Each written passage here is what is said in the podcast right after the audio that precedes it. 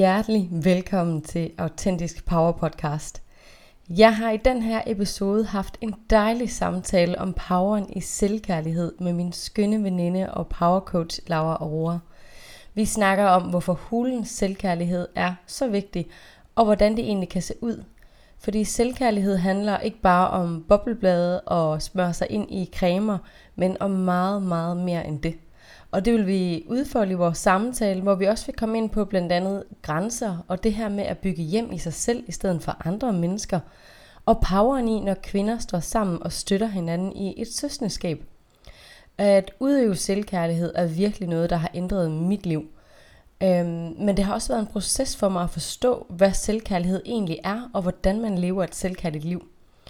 I samtalen her har vi snakket live på Instagram og optaget den, så lad os bare hoppe direkte ind i samtalen her.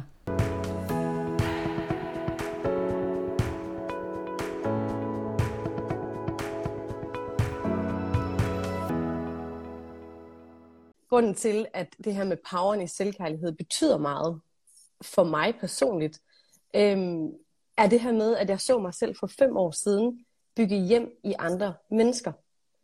Øhm, jeg så mig selv, jeg så det ikke på daværende tidspunkt, men det der skete, det var, at jeg gjorde alt, hvad jeg kunne for at være der for andre mennesker. Jeg gjorde alt, hvad jeg kunne for at gøre andre mennesker omkring mig glade, fordi når de var glade, så følte jeg mig glad. Øhm, og jeg satte mig selv til side, fordi at jeg havde bildet mig selv ind, at når at andre var glade, så var jeg også glad. Og øhm, det jeg så mener jeg med at bygge hjem i andre mennesker, det er lidt det her med, at når man hele tiden sørger for, at andre mennesker er glade, og man sørger for, at den her lidt anerkendelse, man får i deres glæde, øh, det sørger for, at altså, de fortæller mig, om så er jeg også god nok, det er, at så kommer der en frygt med. En frygt for, jamen hvad så, hvis de her mennesker smutter? Hvad nu, hvis de her mennesker lige pludselig ikke synes, jeg er god nok?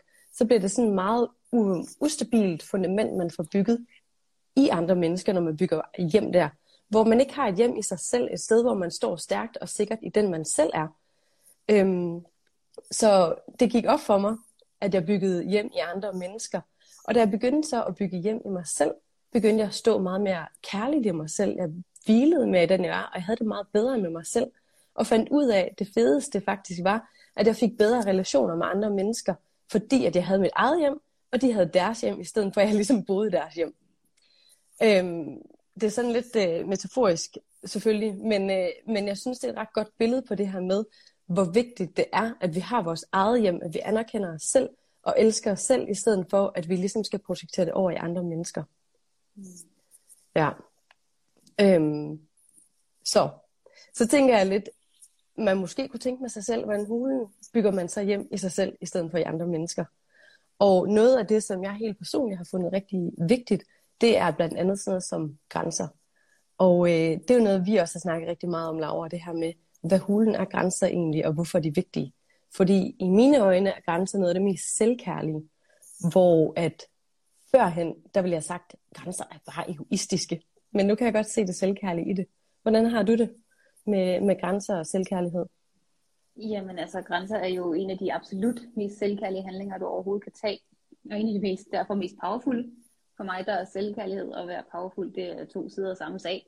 Det hænger fuldstændig uforløseligt sammen, de to ting. Øhm, altså, grænser er jo noget, som vi sætter. Altså, sådan, jeg sætter dem for min skyld. Jeg sætter også grænser for, at du ved, hvordan du kan behandle mig. Og derfor sætter jeg grænser for, at vores relation kan blive trygt og safe space. Så grænserne er jo for dig og mig og for os. Så derfor er grænser fuldstændig essentielle for at kunne være i en relation med et andet menneske. Og det er også noget, jeg har øvet mig på. Jeg har heller ikke været særlig god til at sætte grænser, og jeg øver mig stadig i at sætte grænser. Det tror jeg alle gør. Jeg tror alle sammen øver sig i at sætte grænser. Og det er bare så vigtigt, at vi kan finde ud af at sætte de her grænser. Og noget af det, jeg synes, der er enormt sjovt, er nu, øh, at sådan, mennesker, der ikke sætter grænser, bliver nu mine triggers. Grænseløse mm. mennesker bliver nu mine triggers, fordi sådan, pas nu på dig selv. Så jeg kan virkelig se, hvordan at jeg er gået fra at være en, der sådan ikke ved, hvad grænser er, og tænker, at at sætte en grænse betyder, nu gider jeg ikke finde mig i dig mere, så nu skal vi slå op, eller nu skal jeg gå fra dig, nu skal vi ikke være venner mere. Til nu er en grænse faktisk den mest selvkærlige, og den måde, andre mennesker kan passe på mig på. Mm. Det er jo helt vildt, hvor meget der ændrer sig nu, når man ser det på den vej, i stedet for at altså, se den vej rundt. Øhm, jeg kommer sådan til at tænke på nogle af de situationer, vi to har haft sammen i forhold til grænsesætning, som i mine øjne kun har gjort vores venskaber langt stærkere, langt bedre, fordi vi hver især ved, hvor den anden er. Vi, det er ligesom, om vi, sådan, vi kender spillereglerne for, hvordan kan vi være der for hinanden. Øhm, og øh, nu tænker jeg lidt på, på den dag, der var en dag, hvor, et, hvor du var sådan, jeg har sgu lige brug for at snakke i dag. Og øh, mit svar blev, jeg vil virkelig gerne være her for dig. Jeg kan ikke i dag. Jeg kæmper selv med, med noget inde i mig selv i dag. Og øh, de svar jo helt fantastisk. Det var noget, eller øh, tak fordi du sætter en grænse. Så ved jeg ligesom, at mit sikkerhedsnet er ved at blive repareret. Så jeg skal ikke kaste mig ud lige nu i at regne med at få støtte, når mit sikkerhedsnet ikke er klar til at støtte mig lige nu. Så vi tager den bare en anden dag. Og det synes jeg er et helt perfekt billede på, hvordan at vi hver især kunne passe på os selv. Jeg passede på mig selv og kunne være der for dig ti gange bedre end anden dag. Og du kastede dig ikke ud i noget, hvor du ikke kunne blive grebet af en, der ikke var klar til at gribe dig, men ventede med at kaste dig ud med det her, du havde brug for at snakke om, indtil at din støtte ligesom var klar til at gribe dig. Ja, ja. Lige præcis. Og det er jo det. Det er jo for dig og mig og os, at du har sat den grænse, der hedder, hey, i dag, der er den. Der er, der er sgu ikke nogen hjemme på første sal, så jeg kan ikke lige fortælle dig, hvordan det står stille i dag. Fedt, cool, så ved jeg det. Og det er jo også noget, vi ligesom skal lære. Det er jo ligesom den anden del af grænsesætning. Det er, at vi skal sætte vores grænser, og vi skal respektere modpartens. Og det er oftest der, at vi kan have nogle udfordringer. Fordi nu har jeg lige siddet og sat grænser, nu har jeg bare stået for mig selv, og så gør du det også. Øh, så skal jeg til at acceptere dine grænser. Ja. Det er ja. enormt triggende på den side. Så du skal sørge for, at du får sat en grænse. Og husk, altså vi vil tage den her huskeregel med dig. Når nogen sætter en grænse over for dig, så er det fordi, de gerne vil have dig i deres liv. Ja. Og så det her med den måde, man sådan ligesom både får sat sine egne grænser, men også tager imod andres grænser på. Det betyder jo rigtig meget, især en relation, at man rent faktisk, nogen føler sig trygge nok i relationen til at få lov til at sætte deres grænser. Øhm, så for mig tænker jeg i hvert fald noget, jeg personligt har brugt, dengang jeg skulle lære at sætte grænser, og stadig lære det, det er faktisk at sætte ord på det. Og sige sådan, hey, den her grænse er faktisk lidt svær for mig at sætte, men jeg kan mærke, at den er vigtig, så du sidder og griber mig i, at det her det faktisk er vigtigt for mig. Mm. Øhm, det synes jeg også er, er noget, der virkelig er, giver pote, når man ligesom begynder at kommunikere ens behov, så den anden også har mulighed for at møde de her grænser, de måske ikke har hørt om før. Ja, så absolut. Og det, altså, nu skal vi jo også huske, når vi snakker grænser, så er det jo alt.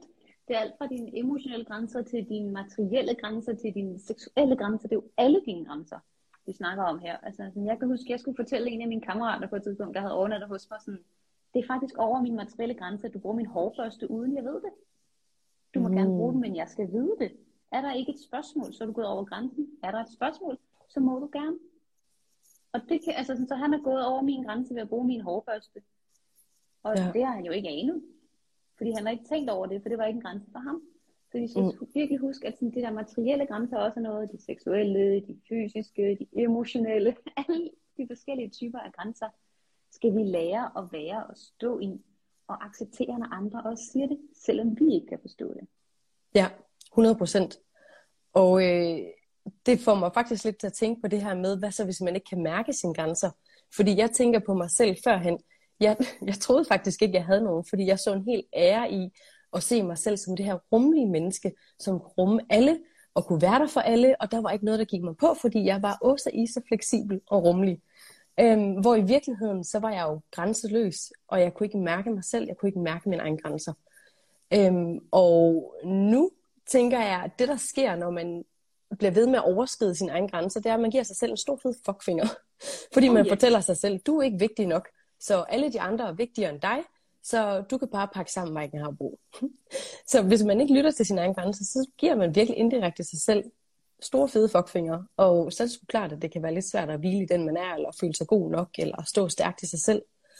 Øhm, men det, jeg vil sige med det, var egentlig, at hvis man ikke kan mærke sine grænser, så er det jo også en proces at komme ind og begynde at mærke, hvad er mine grænser egentlig? Hvad er alt det her, jeg måske har overskrevet på den ene eller anden måde, eller ikke har, har lagt mærke til førhen? Øhm, og jeg tænker på, sidst jeg var på Bali, der var jeg til sådan et... Øh, Jamen, det var jo sådan et yoga-oplæg, yoga et eller andet hyggeligt, hvor vi faktisk ikke var klar over, at vi skulle snakke om grænser, men endte med at snakke om det alligevel, fordi ham, der faciliterede det, han bød os alle sammen velkommen, og vi sidder i sådan en cirkel, og han kigger på en af pigerne, og så siger han, hej, hvor er du fra, og, og hvad hedder du? Og hun begynder at fortælle om, hvor hun er fra, og hun når ikke at fortælle hendes navn, før at han kigger ud af ud over, hvad hedder det, udsigten ud, så siger han, ej, har I set, hvor nice vejr det er i dag? Og begyndte han at så at snakke om det, og vi andre var sådan lidt, der var lige en, der snakkede, men okay. Nå, han vendte tilbage igen, og siger, hvor var du fra, siger du? Så hun begynder at fortælle igen, hvor hun er fra, og så siger han, ej, du derovre, du har noget mega fedt tøj på. Og hende, hun sidder sådan igen, sådan, hvad fanden, altså. Jeg tror, han gjorde det her fire gange, før at til sidst, da han så spurgte hende, så svarede hun faktisk ikke, så sad hun bare kiggede på ham. På hun sagde, hvorfor skal jeg svare dig, du lytter jo alligevel ikke. Og det er faktisk det samme med os selv, om det så er vores intuition, eller det vi mærker inde i os selv. Hvis vi bliver ved med at ignorere det, vi mærker, til sidst så kan vi faktisk ikke mærke noget længere, fordi det holder op med at snakke til os. Vi får ikke nogen svar længere, fordi du lytter jo ikke alligevel. Så det her med at starte i de små, med faktisk at begynde til at lytte til små bitte ting, man mærker, så kan man træne sig selv i at begynde sådan at mærke sine grænser endnu mere, eller begynde at mærke, hvordan har jeg det egentlig med det, X Y Z. Ja, absolut. Det er så vigtigt. Og altså de der små grænser, du kan jo øve dig på sådan nogle helt konkrete ting, som hvis du har en partner derhjemme, så kan du øve dine fysiske grænser og sige, jeg kan godt lide, at du rører mig her, og du må også gerne røre her, du må også gerne røre her, her må du gerne røre, her, der må du faktisk ikke røre, her må du gerne røre, her må du ikke røre, her må du godt røre. Altså sådan, du kan jo øve dig på sådan bitte, bitte små ting. Det var et fysisk eksempel. Du kan også øve dig ude i verden, altså med den måde, du kommunikerer med andre mennesker på, og og så skal vi også huske, altså sådan en rigtig vigtig ting med grænser er, den der overskrider dine grænser allermest, det er dig selv. Ja. Jeg fandt med en god pointe, synes jeg. Og noget, der er virkelig godt at lægge mærke til, hvad inden man sådan har af historie. Altså jeg ved ikke, hvad din historie var førhen, men min var vitterlig den der med, jeg var rummelig. Præcis. Jeg har også lige sådan, jeg har lige haft øh, i dag faktisk en samtale med en coach, som jeg skal til, som siger, ja, men jeg kan kun have dig om mandagen, hvor jeg var sådan, jeg kan ikke om mandagen, det er C E O-dag, jeg ligger ikke noget ind om mandagen. Nå, men jeg kan kun om mandagen, og der kunne jeg allerede mærke mig selv, var sådan, okay, min grænse er nej til mandag. Han vil kun have mandag, så skal jeg give slip på min egen grænse for at have den her coach? Nej. Og så sagde jeg pænt nej tak til den coach, fordi min grænse er en anden. Jeg skal ikke arbejde sammen med en, der kun kan det her ene tidspunkt, hvor jeg ikke kan. Ja. Så det er også en grænse, og ligesom ære, okay, min tid er fucking vigtig. Dem, der følger med hos mig, de ved godt, at jeg var meget op i tid. Så det her med, hey, jeg er faktisk en tid, synes jeg meget, det er en grænse, jeg siger, nej, jeg vil ikke have noget mandag. Ja. Der må, ja. kunne jeg ære min grænse. Allerede i dag har jeg stået på en grænse, hvor jeg måske for et år, eller to, eller fem år siden havde tænkt, okay, så sletter jeg bare alt det, jeg har i min kalender, og rykker alting, jeg skulle. Og jeg havde også kun en aftale med mig selv og min egen yoga-team, så det kan jeg, så jeg ikke. Det er lige meget, hvad min aftale er. Jeg har en grænse, der hedder nej til mandag. Så det er også ja. et eksempel på faktisk at ære en grænse. Ja, og så kan man lige blive ti centimeter højere, hver gang man lige har stået op for sig selv og var sådan, gud, jeg har faktisk lige fortalt mig selv, at jeg var vigtig. Jeg var faktisk vigtig. Ja, lige lave den der. Ja. Ja, high five også. Ja. Men, øh, men det er i hvert fald noget, altså at det her med, med selvkærlighed og poweren i at være selvkærlig, det er blandt andet grænser og bygge hjem i sig selv, i stedet for at bygge hjem i alle mulige andre mennesker, så tage poweren hjem til sig selv. Absolut. Ja, øhm, så absolut. Noget andet, jeg kom til at tænke på i forhold til det med at være selvkærlig, det er faktisk sådan lidt den her med, at jeg nogle gange godt kan, kan føle, at, at nogle gange kan vi komme til at bilde os selv ind, at jamen, man skal være selvkærlig, så vi skal tage det her boblebad med rosenblade i, eller vi skal smøre os ind i creme, for vi skal være selvkærlige. Og alt imens, at det er virkelig godt at have tid til sig selv, at gøre nogle gode ting for sig selv, at gøre noget, der føles dejligt, så kan vi ikke tage ti tusind boblebade og smøre os ind i creme, hvis vi ikke sætter vores grænser, og hvis vi ikke taler pænt til om os, omkring os selv, eller i det hele taget er, er selvkærlige. Øhm, så der hører meget mere til det. Så jeg kunne helt vildt godt tænke mig at høre, hvad, hvad, hvad er det mere i din verden udover boblebade og rosenblade? Ja, altså for det første, så synes jeg jo, boblebade er fucking kedeligt. Og jeg har virkelig prøvet det tit. Så skal jeg bare ligge her, eller hvad? Det skulle det være dejligt, og jeg blev bare ikke stresset af de der fucking boblebade. Så jeg kan ikke finde ud af at være selvkærlig, for jeg kan ikke lide at være i boblebad. Det elsker jeg. Og jeg kan lide at være i boblebad, så kan du stadig godt være selvkærlig. Altså selvkærlighed er jo at prioritere det, der gør dig glad, for eksempel. Så for mig er det selvkærligt, at jeg møder op på min yogamåtte. For mig er det selvkærligt, at jeg sørger for at drikke vand. Det er selvkærligt, at jeg ringer til mine veninder, når jeg har brug for det. Det er selvkærligt, at jeg lader være at tage telefonen, når jeg har brug for at lade være at tage telefonen. Den er også en vigtig en. Det er selvkærligt for mig at sætte enormt konkrete, klare grænser i min forretning. Altså alle mine klienter, de får et kærlighedsgrænsebrev, fordi at grænser er for dig og mig også, også i vores samarbejde. Selvkærlighed er også for mig min non-negotiables. dem, der følger med over på mit lille hjørne af internettet, har helt klart hørt mig tale om det. Jeg tror også, du har talt om det flere gange. Men de her ja. non-negotiables, som jo er de her ting, du gør hver dag, no matter fucking what, som er for dig. Handling er selvkærlig. Resultatet af kontinuerlige, selvkærlige handlinger er højnet selvværd. Win, win, win, win, win. I en, en gazilliard potens. Altså, yeah. så det yeah. er selvkærligt for mig at lave de her non-negotiables. Det er selvkærligt for mig at ja, sige nej til at besøge min mor, eller sige ja til at besøge min mor, eller sige ja til en klient, og sige nej til en klient, der ikke er den rigtige for mig. Det er begge dele er selvkærligt. Hvor at noget virker nemmere end andre. Selvkærlige valg betyder ikke nemme valg. Nej, god pointe. Det behøver ikke altid at føle super rart. Fordi nu du snakker om non-negotiables. Jeg havde i går aftes klokken elleve, der lagde jeg mig i sengen. Og så kigger min kæreste på mig, og så siger han sådan, øh, har du egentlig lavet dine non-negotiables i dag? Så var øh, nej, det har jeg glemt. Jeg var lige ved at lægge mig til at sove. Og alt jeg ville der i verden, det var bare at lægge mig til at sove, for jeg var skidetræt. Men der var ikke andet for, end at rejse mig op og gå ud og lave det, jeg havde lovet mig selv at gøre. For jeg lovede mig selv, at jeg har en række ting, jeg skal gøre hver dag, som er selvkærligt. Så selvom jeg var der og tænkte, fuck, det gider jeg ikke i dag, så var jeg nødt til at gøre det, fordi hvis jeg ikke kan stole på mig selv, hulen kan jeg så stole på. Så jeg var nødt til at gøre det her for mig selv, for at vise mig selv, Maiken, du kan godt stole på, at når du fortæller dig selv, at du gør noget, så gør du det rent faktisk. For ellers så føler jeg lidt, så vi der igen, hvor at hvis jeg fortæller mig selv, når jeg gør det her hver dag fra nu af, undtagen lige torsdag og fredag, for der magter jeg det ikke, så er det lidt igen at give sig selv en stor fed fuckfinger og sige, du er faktisk ikke så vigtig, du kan ikke stole på dig selv, så ja. Lige præcis, lige præcis. Det er altså selvværdsopbyggende, det er så hamrende vigtigt at gå ind og arbejde med den power, der virkelig ligger i at være selvkærlig. Hvordan end det ser ud for dig, det skal du definere. Om selvkærlig betyder at løbe en tur og tage til en boxing-team, om det betyder at sætte en hel lørdag af til at bage småkager, fordi du bare synes, det er det hyggeligste i verden, eller om du er helt pjattet med at lægge make-up og bruger et døgn på at lægge alt muligt. Jeg, jeg ved ikke engang, hvad make-up er, så næsten, altså. Jeg putter med skarpt ud. Så hvis det er det, der er dine ting, kør på den. Er dine ting at få en flot modetøj, vintage, kør på den. Altså, start din selvkærlighedspraksis ved at lave en liste over, hvad der gør dig glad, og så begynd at prioritere det i dit liv. Ja, ja. Fordi der er også egentlig, tænker jeg, sådan selvkærlighed. Jeg sidder sådan og tænker, at der er også ret meget ansvar i det. Så i stedet for det her med at regne med, at når dem omkring mig, jeg holder af, de skal gøre mig glade, eller de skal sørge for, at jeg har det godt, eller de skal lige huske at spørge ind til mig, så jeg bliver glad den dag, eller hvad end det nu kan være. Så lige husk at trække poweren hjem, og så huske, hey, jeg har egentlig selv ansvar for, at mit liv bliver godt. Jeg har egentlig selv ansvar for at elske mig selv, anerkende, acceptere mig selv, og være selvkærlig med mig selv. Fordi når man lægger den ud til alle andre, så er det lidt ligesom, jeg plejer at sige, det er lidt ligesom at tisse i bukserne. Det er meget rart, når man får den der anerkendelse, andre gør en glad, men det bliver lynhurtigt koldt igen.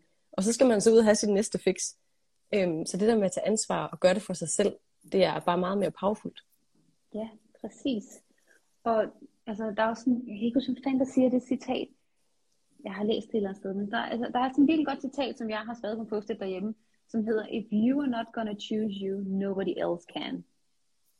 Altså, hvis du ikke vælger dig, så er der ingen andre, der kan vælge dig, fordi du tror i bund og grund aldrig på, at du er god nok til at blive valgt, fordi du har aldrig valgt dig selv.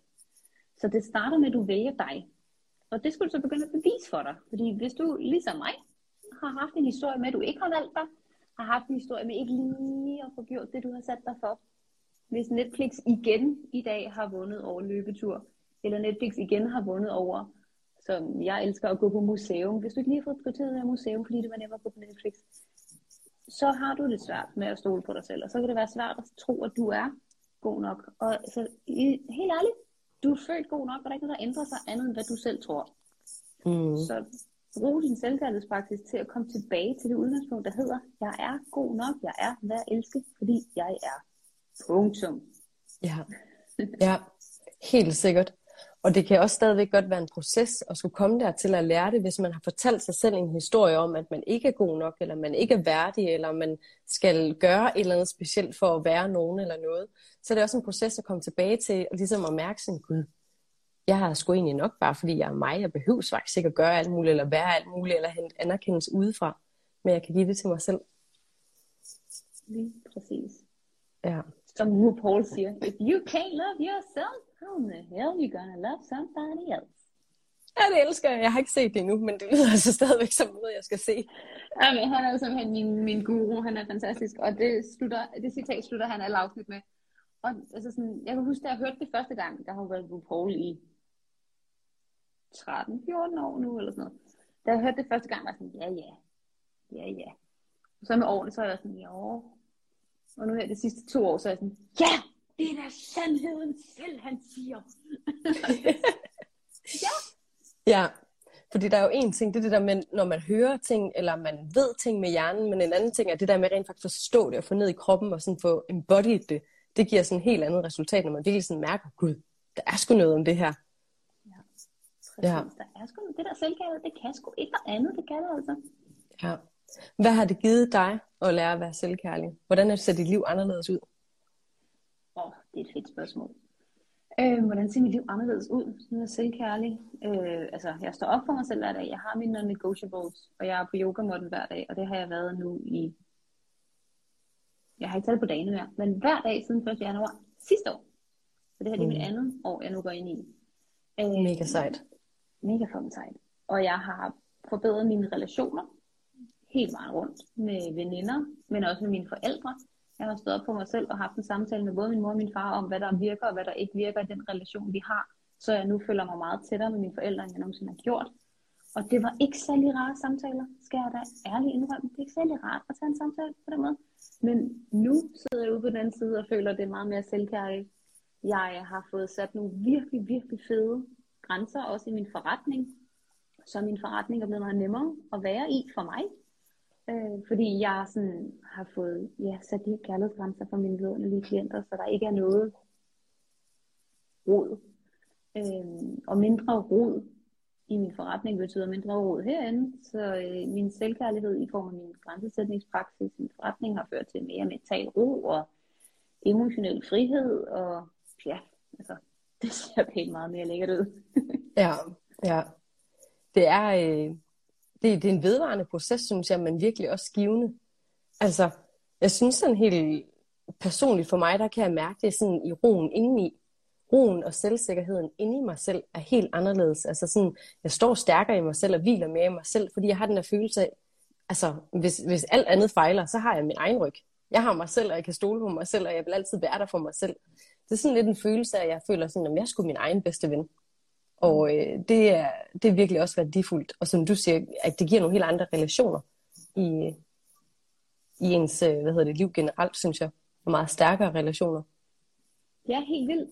Og det, det har også givet mig ro i mine relationer på en anden måde. Udover at relationerne er blevet stærkere, så har det givet mig mentalt ro. For eksempel at vide, at jeg kan godt være skrubuenig med dig om øh, farven lyserød og pæn eller grim. Men ja. Ja, der er vi skrubuenige. Ja.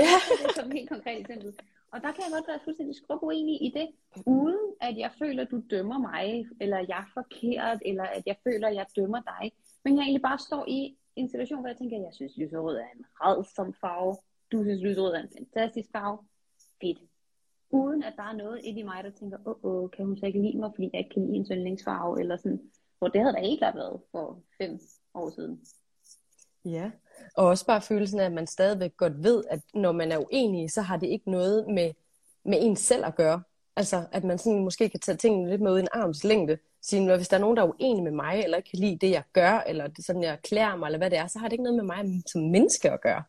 Det synes jeg også er en helt vildt stor frihed. Så jeg kan stadigvæk være mit autentiske jeg, og udleve alt det, jeg gerne vil, og du kan udleve alt det, du gerne vil, det der er autentisk for dig, det der betyder for noget for dig, og det har ikke noget at gøre med hinandens hver, hver især. Lige præcis, og det er jo det, der er så fucking befriende. Altså, det handler ikke om, hvad du er værd, eller om du er god nok, eller noget som helst. Nej. Det er jo bare mig, der er mig, og dig, der er dig. Ja, det er, ja. Jeg, jeg føler jo nogle gange, det er sådan noget, jeg kunne, sætte, kunne snakke om i ti tusind år. Øhm, og noget af det, der egentlig, også som jeg synes var spændende omkring det her med selvkærlighed, og poweren i selvkærlighed, noget af det, som vi har snakket om på det sidste, du og jeg, det er faktisk også det her med at gå ind i det her sammen. Og have nogen at gå ind i det her sammen med. Øhm, fordi jeg synes sgu i mange år, jeg tænkte for mig selv, om jeg skal selv fikse det her, og så skal man tage ansvar, og det skal man også. Men hvor er det powerful at gå ind i det med et andet menneske, og spørge om hjælp og sige, hey, jeg har sgu brug for at sætte en grænse her, øh, kan du hjælpe mig lige at tage imod, eller sige det, okay, jeg sætter den her grænse, eller øhm, kan du lige hjælpe mig med den her svære samtale, hvad ved jeg. Men det her med at gå ind i det sammen med nogen, og kunne støtte hinanden i at lære hinanden at være selvkærlig, det synes jeg virkelig også er powerfult. Ja, øhm. gal mand. Det er så powerfult. Det er jo helt åndssvagt. Jeg har, altså, jeg har det sår, det, altså, det er vi mange, der har, med at du skal klare dig selv.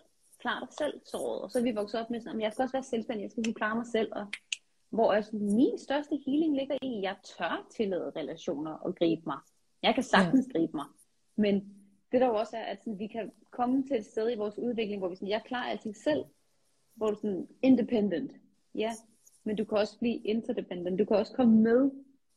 Så i stedet for, at du er codependent, og så bliver independent, så kan du blive interdependent, så du kan være i relationer med mennesker og universet, og sådan, hvor det ikke gør ondt eller noget, men hvor du kan tillade andre at gribe dig, ligesom jeg tillader dig at gribe dig, dig at gribe mig, og du tillader mig at gribe dig. Ja. I, i de ting, der er svære, det er jo her, vores kæmpe store udviklingspotentiale er. Alt vores skrald kommer i relationer, så alt vores skrald skal ryddes op med relationer, og det er jo det, altså, som jeg i hvert fald synes især sisterhood, det virkelig kan. Det er der, hvor vi kan blive set, og rigtig mange af os render rundt med nogle sisterhood wounds og nogle mother wounds. Og det er virkelig der, der kommer så meget healing op, når vi tillader en medsøster at se og gribe os. Ja. Det er så selvkærligt. Ja. ja, det er nemlig lige præcis det der, selvkærligt. Fordi jeg tænker sådan, jeg har da i hvert fald, jeg ved ikke hvor mange gange, mange gange efterhånden, lavet dig gribe mig. Hvor det har føles så sygt sårbar, for jeg tænkte, ej, nu skal jeg vise alle mine mest usikre sider, eller der, hvor jeg virkelig er i tvivl om, puha, er jeg god nok, hvis jeg viser den her side. Og så faktisk vitterligt sidde med tårerne trillende ned af kinderne og snot ud af næsen, og så det andet menneske stadig sidder, i det her tilfælde dig, siger, hey, jeg er her endnu, jeg kan stadig godt lide dig, jeg griber dig stadig. Det er, giver så meget anledning til healing og mere sådan, det så bliver nemmere at acceptere sig selv og alle de her sider, man måske ikke er sådan super um, sikker ved omkring sig selv, at det er sådan, gud, om du er her endnu, jamen, så er det måske ikke så slemt, som jeg går og tror. Det synes jeg er vildt powerful. Det har virkelig gjort rigtig meget for mig i hvert fald.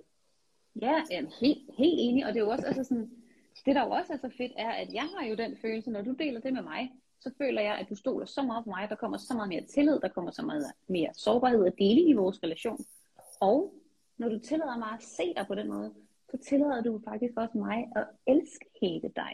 Og jeg kan ja. jo ikke elske dig, hvis jeg ikke får lov at se dig. Så kan ja. jeg overfladisk synes, du er den mega awesome menneske. Men jeg kan jo ikke elske dig, før jeg kender dig. Og der skal du ja. elske dig selv nok til at tillade, at jeg kan se den del af dig. Ja. Det er en proces.